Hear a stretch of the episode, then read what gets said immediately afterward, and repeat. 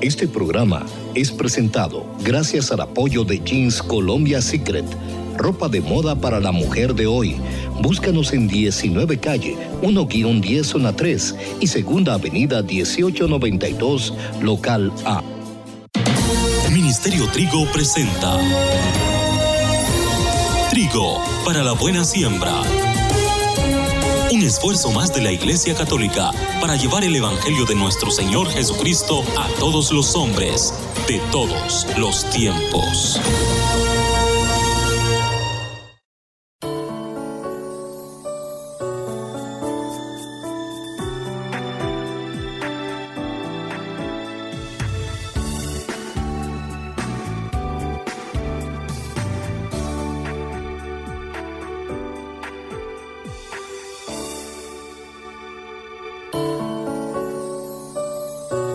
Una de las enseñanzas más enriquecedoras para nuestra vida es la que nos da el rey Ezequías.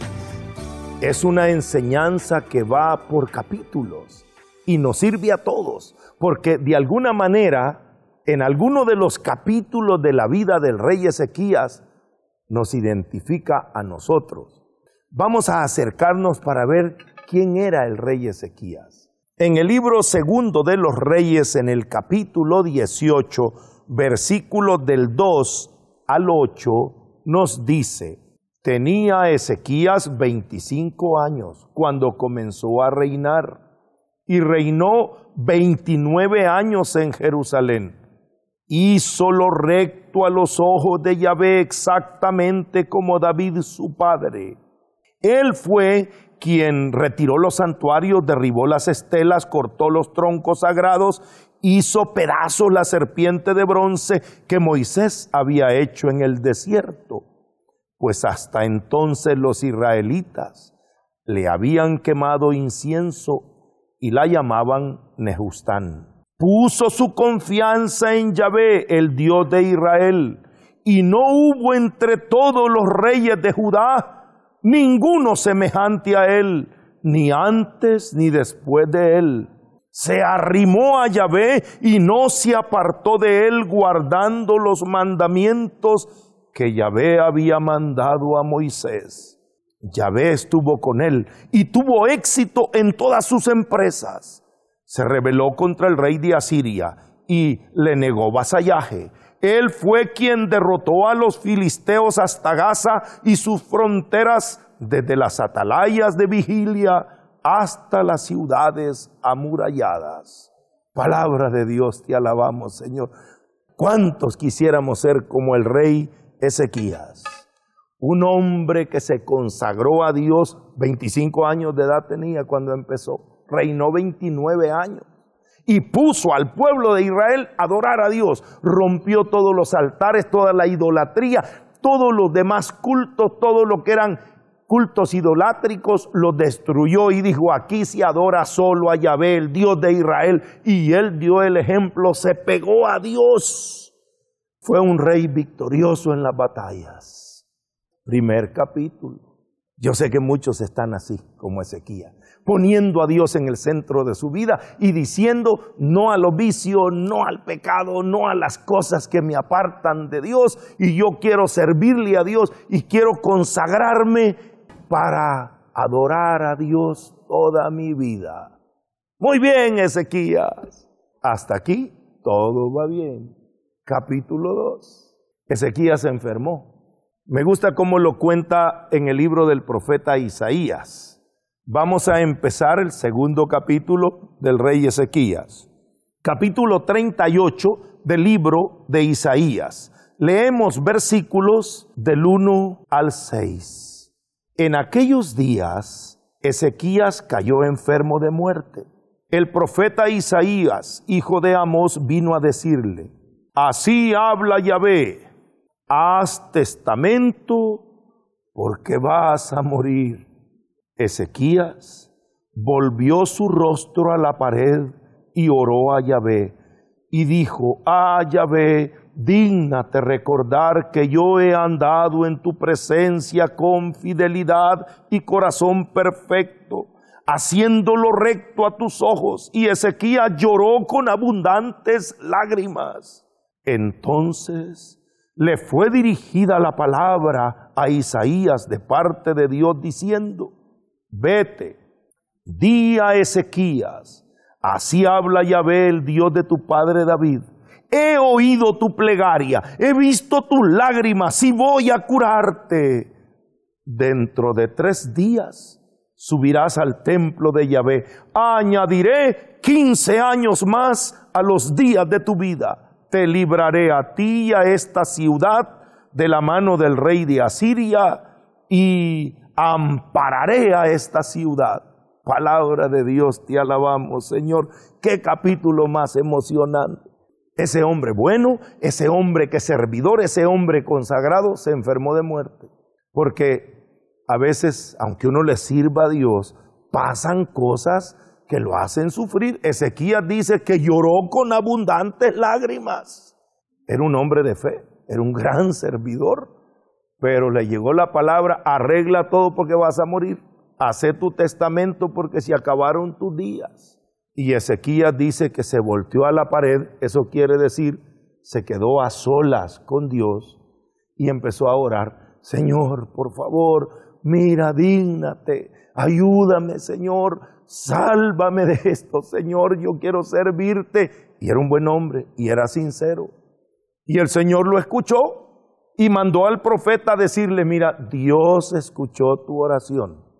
Dios ha visto tus lágrimas y te va a añadir 15 años más de vida. ¡Qué hermoso capítulo! No sé si lo estás viviendo. Si tú has sido un servidor fiel al Señor, has sido un hombre que se ha consagrado, una mujer que se ha dedicado a servir, pero te ha pasado una enfermedad, un problema económico, un problema familiar. Ezequías, ¿qué hizo? Invocó a Dios, lloró y Dios lo escuchó y le respondió.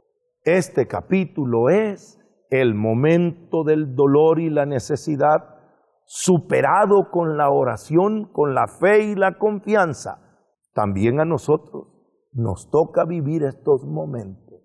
Pero la historia no termina ahí. Siguiente capítulo. Cuando Ezequías se siente bien, porque le había dicho al profeta, en 3 días subirás al templo, Ezequías se fue al templo. Y fue a darle gracias a Dios. Escuchen qué hermoso himno. Hay que aprender a darle gracias a Dios. Del versículo 9 en adelante, yo no voy a leer todo el himno porque es muy largo, está contenido en el Salmo 116, solo voy a sacar algunas frases del cántico de Ezequías en el templo, después que Dios escuchó su oración y lo sanó. Oigan cómo es ese himno. Libro del profeta Isaías, capítulo 38, versículos del 9. En adelante. Cántico de Ezequías, rey de Judá, cuando estuvo enfermo y sanó de su mal. Yo dije, a la mitad de mis días me voy. Dije, no veré a Yahvé en la tierra de los vivos. Grité hasta la madrugada, Yahvé, estoy oprimido, sal por mí. Tú me curaste, me das la vida, entonces mi amargura se convertirá en bienestar. Yahvé, sálvame y mis canciones cantaremos todos los días de nuestra vida junto a la casa de Yahvé.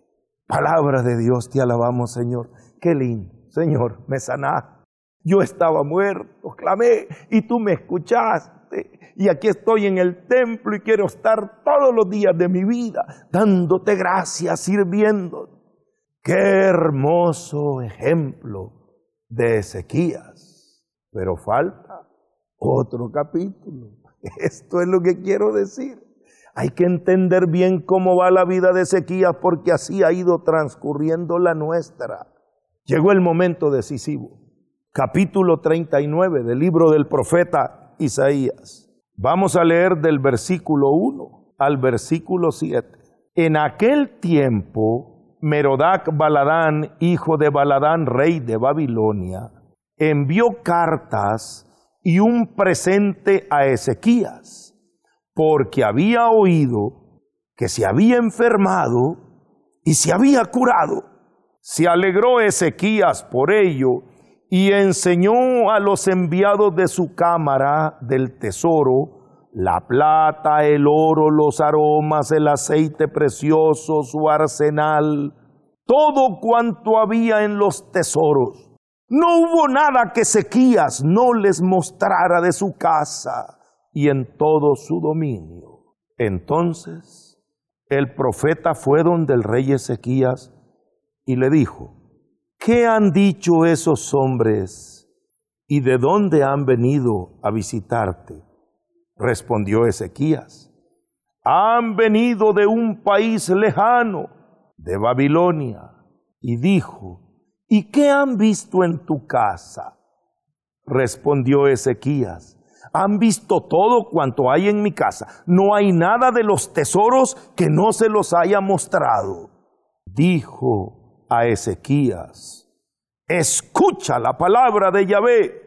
Vendrá un día en que todo cuanto hay en tu casa, cuanto han reunido tus padres hasta el día de hoy, será llevado a Babilonia. Nada te quedará, dice el Señor, y se tomarán de entre tus hijos los que han salido de ti, los que has engendrado, para que sean esclavos en el palacio del rey de Babilonia. Todo se perdió. Ezequías perdió todos sus tesoros, sus hijos fueron esclavos. ¿Y qué fue lo que falló? Si todo iba tan bien, ¿sabes qué falló? Que no le dio la gloria a Dios. Cuando vinieron de Babilonia, le dijeron: Ezequías, supimos que estabas enfermo y que te curaste. ¿Cómo fue que te curaste, Ezequías? El rey de Babilonia quiere saber, porque en ese tiempo todo el mundo andaba buscando la fuente de la eterna juventud, andaban buscando bebidas mágicas, cosas que te prolongarán tu existencia. Como ahora todo el mundo le tiene miedo a ser viejo, le tiene miedo a enfermarse, le tiene miedo a morir. Eso era desde ese tiempo. Y Ezequías, ¿qué dijo? Oh, es que un rey tan rico como yo, un rey tan poderoso como yo, no se puede morir. Es que yo tengo que vivir. Es que miren todos mis tesoros. Y les mostró su oro, les mostró su plata, les mostró el arsenal, lo llevó hasta que vieran su guardarropa, les mostró los perfumes, todo lo que él consideraba valioso. Todo aquello por lo que valía la pena vivir, todo aquello que le daba alegría para seguir viviendo. Los embajadores del rey de Babilonia regresaron a Babilonia con la noticia: ¡ah! Ezequías tiene mucho oro. Ezequías es un rey riquísimo. Nosotros ni imaginábamos lo que tienen esos hombres en Judá. Llega el profeta y le dice: Ezequías, ¿de dónde vinieron esos hombres? Oh, de lejos, de Babilonia, yo soy famoso. ¿Y qué les mostraste en la casa? Oh, les mostré todos mis tesoros, de aquí se fueron deslumbrados, impresionados. Y le dice el profeta: ¡torpe! Si el rey de Babilonia mandó a preguntar ¿por qué y cómo te sanaste?, es porque él quiere tener lo que te ha sanado a ti.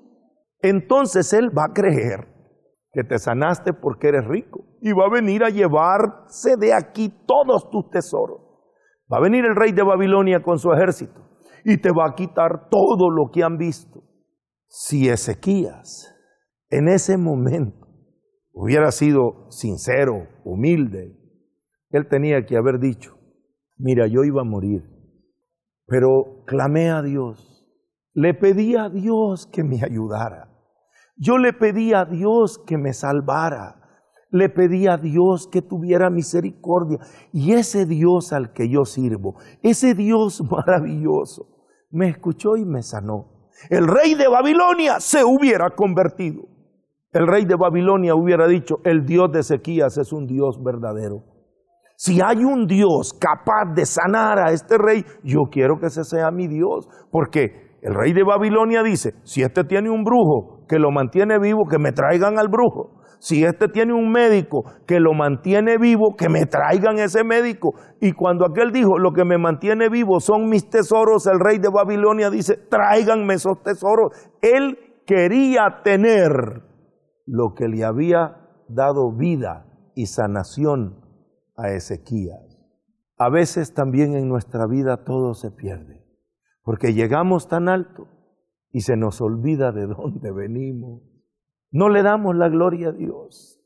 Nosotros siempre creemos que nuestros éxitos, lo que tenemos, lo que somos, lo hemos ido ganando a pulso porque nosotros somos, porque hemos estudiado, porque nos hemos preparado. Ezequías, ¿por qué no dices, Dios ha sido bueno conmigo? No, es que yo he sido listo, es que yo soy trabajador, es que yo no soy como otro, es que no le robes la gloria a Dios. Dios no estaba en contra de que Ezequías tuviera oro, tuviera plata. Dios no estaba en contra de que Ezequías tuviera una excelente salud. Dios no estaba en contra de que Ezequías fuera un rey victorioso que ganara las batallas. Era parte del plan de Dios para la vida de Ezequías. Te quiero hacer un rey próspero, te quiero hacer un rey victorioso, fuerte, poderoso. Solo que a Ezequías se le olvidó decir quién lo había ayudado a llegar ahí. Esto nos debe aleccionar, sobre todo a las personas que hoy vivimos inmersos en una cultura de vanidad, una cultura de apariencias, una cultura de autosuficiencia, o lo que se llama hoy el secularismo. Yo. Si yo he luchado, si yo he ganado, si yo he podido, todo lo que tengo es porque yo lo he pensado, lo he soñado, lo he realizado. Y si yo lo puedo soñar, lo puedo lograr. Y cuánto yo, cuánto yo. Ezequías, ¿por qué no sos un poquito humilde, hermano?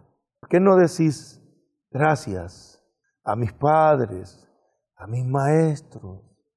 Gracias a los profetas que me han hablado.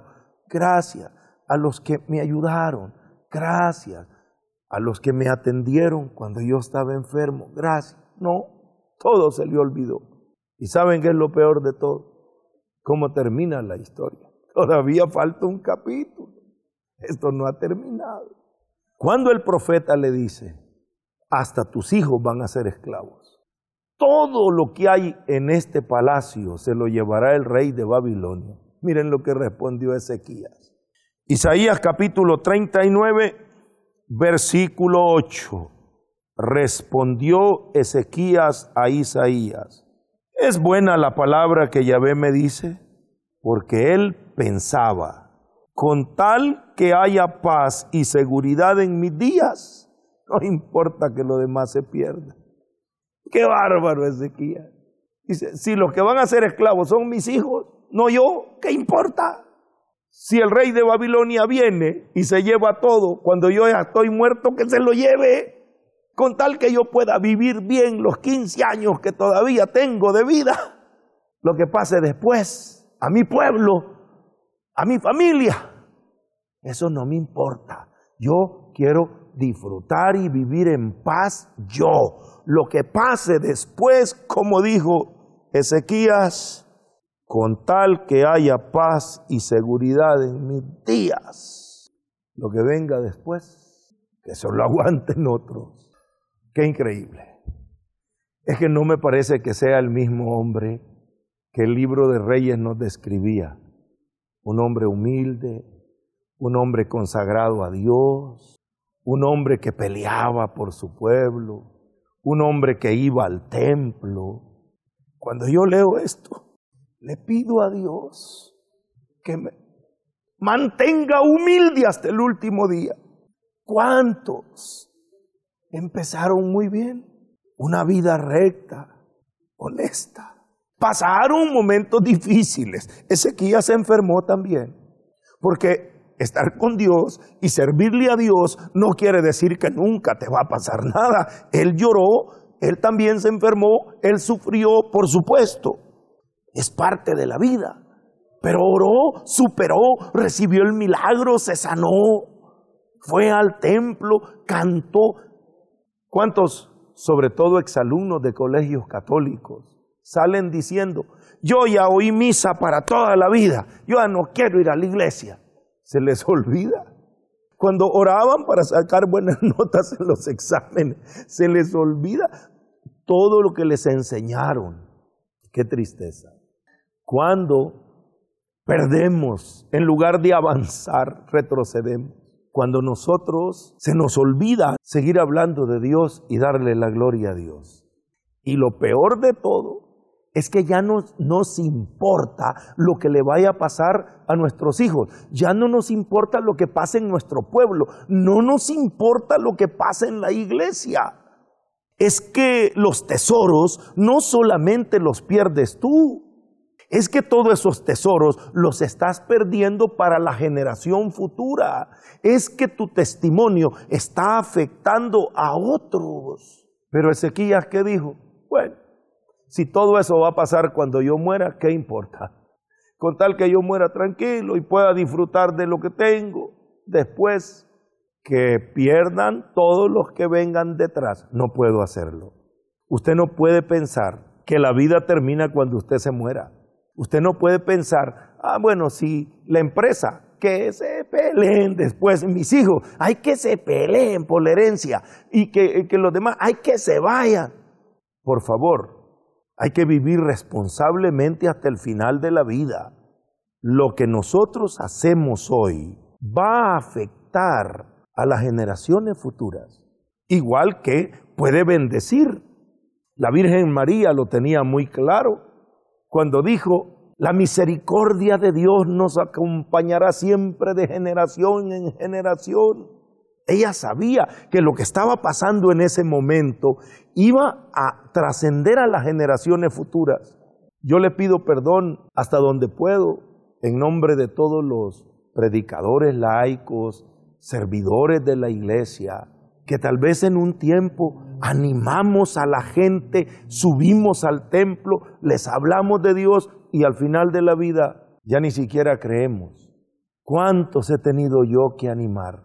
Y espero mantenerme humilde, perseverante, sirviendo hasta el fin de mi vida, y si no, era mejor morirse. Solo recuerdo una vez que regresé de una misión en el Petén y tuvimos un accidente con el padre Mario, un misionero español que me llevaba en su vehículo. Nos fuimos en un barranco, y cuando yo regresé y le conté a todo el equipo del Ministerio Trigo, estaba el padre Pini, que era nuestro asesor en la misa, les dije: hermanos, démosle gracias a Dios que pude volver, estuve a punto de morir en esta misión. Y el padre Pini me puso la mano en el hombro: qué lástima que no moriste, hubieras muerto como un misionero. Ahora, ten cuidado, ¿cómo vas a morir? No sabía lo que me estaba diciendo. Ahora lo entiendo. Grandes artistas, gente maravillosa, mueren de una sobredosis, se suicidan, mueren de una enfermedad adquirida en las relaciones sexuales desordenadas. Mueren víctimas de pleitos, de rencillas. ¿Cómo duele? O mueren por imprudencia, a excesiva velocidad en su vehículo. Nunca había tenido un carro tan fino para correr, y ahora que lo corre se mata. O muere por andar con amigos con los que no debía andar. Se sube en vehículos con otro que es narco, y por un ajuste de cuentas matan a todos los que van en el carro, incluso a ese que no tenía nada que estar ahí haciendo. Ten cuidado, ¿cómo vas a morir? Si has tenido mucho cuidado en cómo vas a vivir, ten mucho más cuidado en cómo vas a morir. Si te ha costado tanto llegar a donde estás, mantenerte, eso cuesta más. Padre, Te damos gracias por todos los capítulos de nuestra vida que hemos ido viviendo. Te damos gracias, Señor, por cómo nos has sanado, liberado, protegido, cómo nos has salvado. Te damos gracias por habernos levantado y traído hasta aquí. Yo te doy gracias, Señor. Si yo era un niño enfermo, si yo era un niño con problemas de aprendizaje, si yo era un adolescente rebelde y tú me hiciste un predicador, quiero estar predicando hasta el último día de mi vida. Padre, regálanos el don de la perseverancia y que no te robemos la gloria. Que todo mundo sepa que todo lo que soy y lo que llegué a ser, lo debo solo a Él. A Dios sea la gloria. Que nuestros días terminen dándole siempre la gloria a Dios.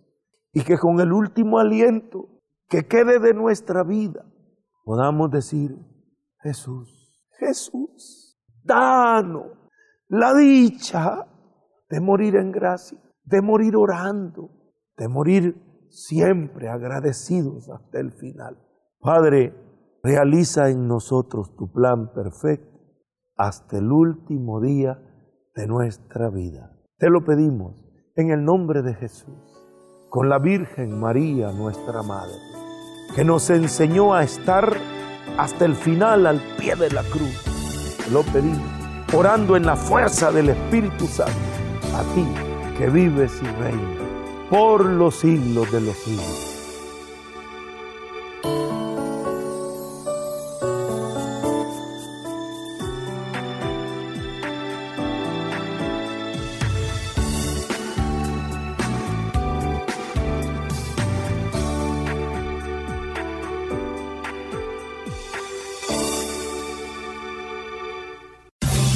Ministerio Trigo presentó Trigo para la buena siembra. Este programa fue posible gracias a Dios, al esfuerzo del Ministerio Trigo y a las personas que con sus oraciones y ofrendas nos impulsan a seguir adelante. Reporte este programa al Ministerio Trigo, Séptima Avenida 453, Zona 1, a los teléfonos 2253-3735 y 56, o búsquenos en Facebook como Ministerio Trigo. Que el Señor le bendiga.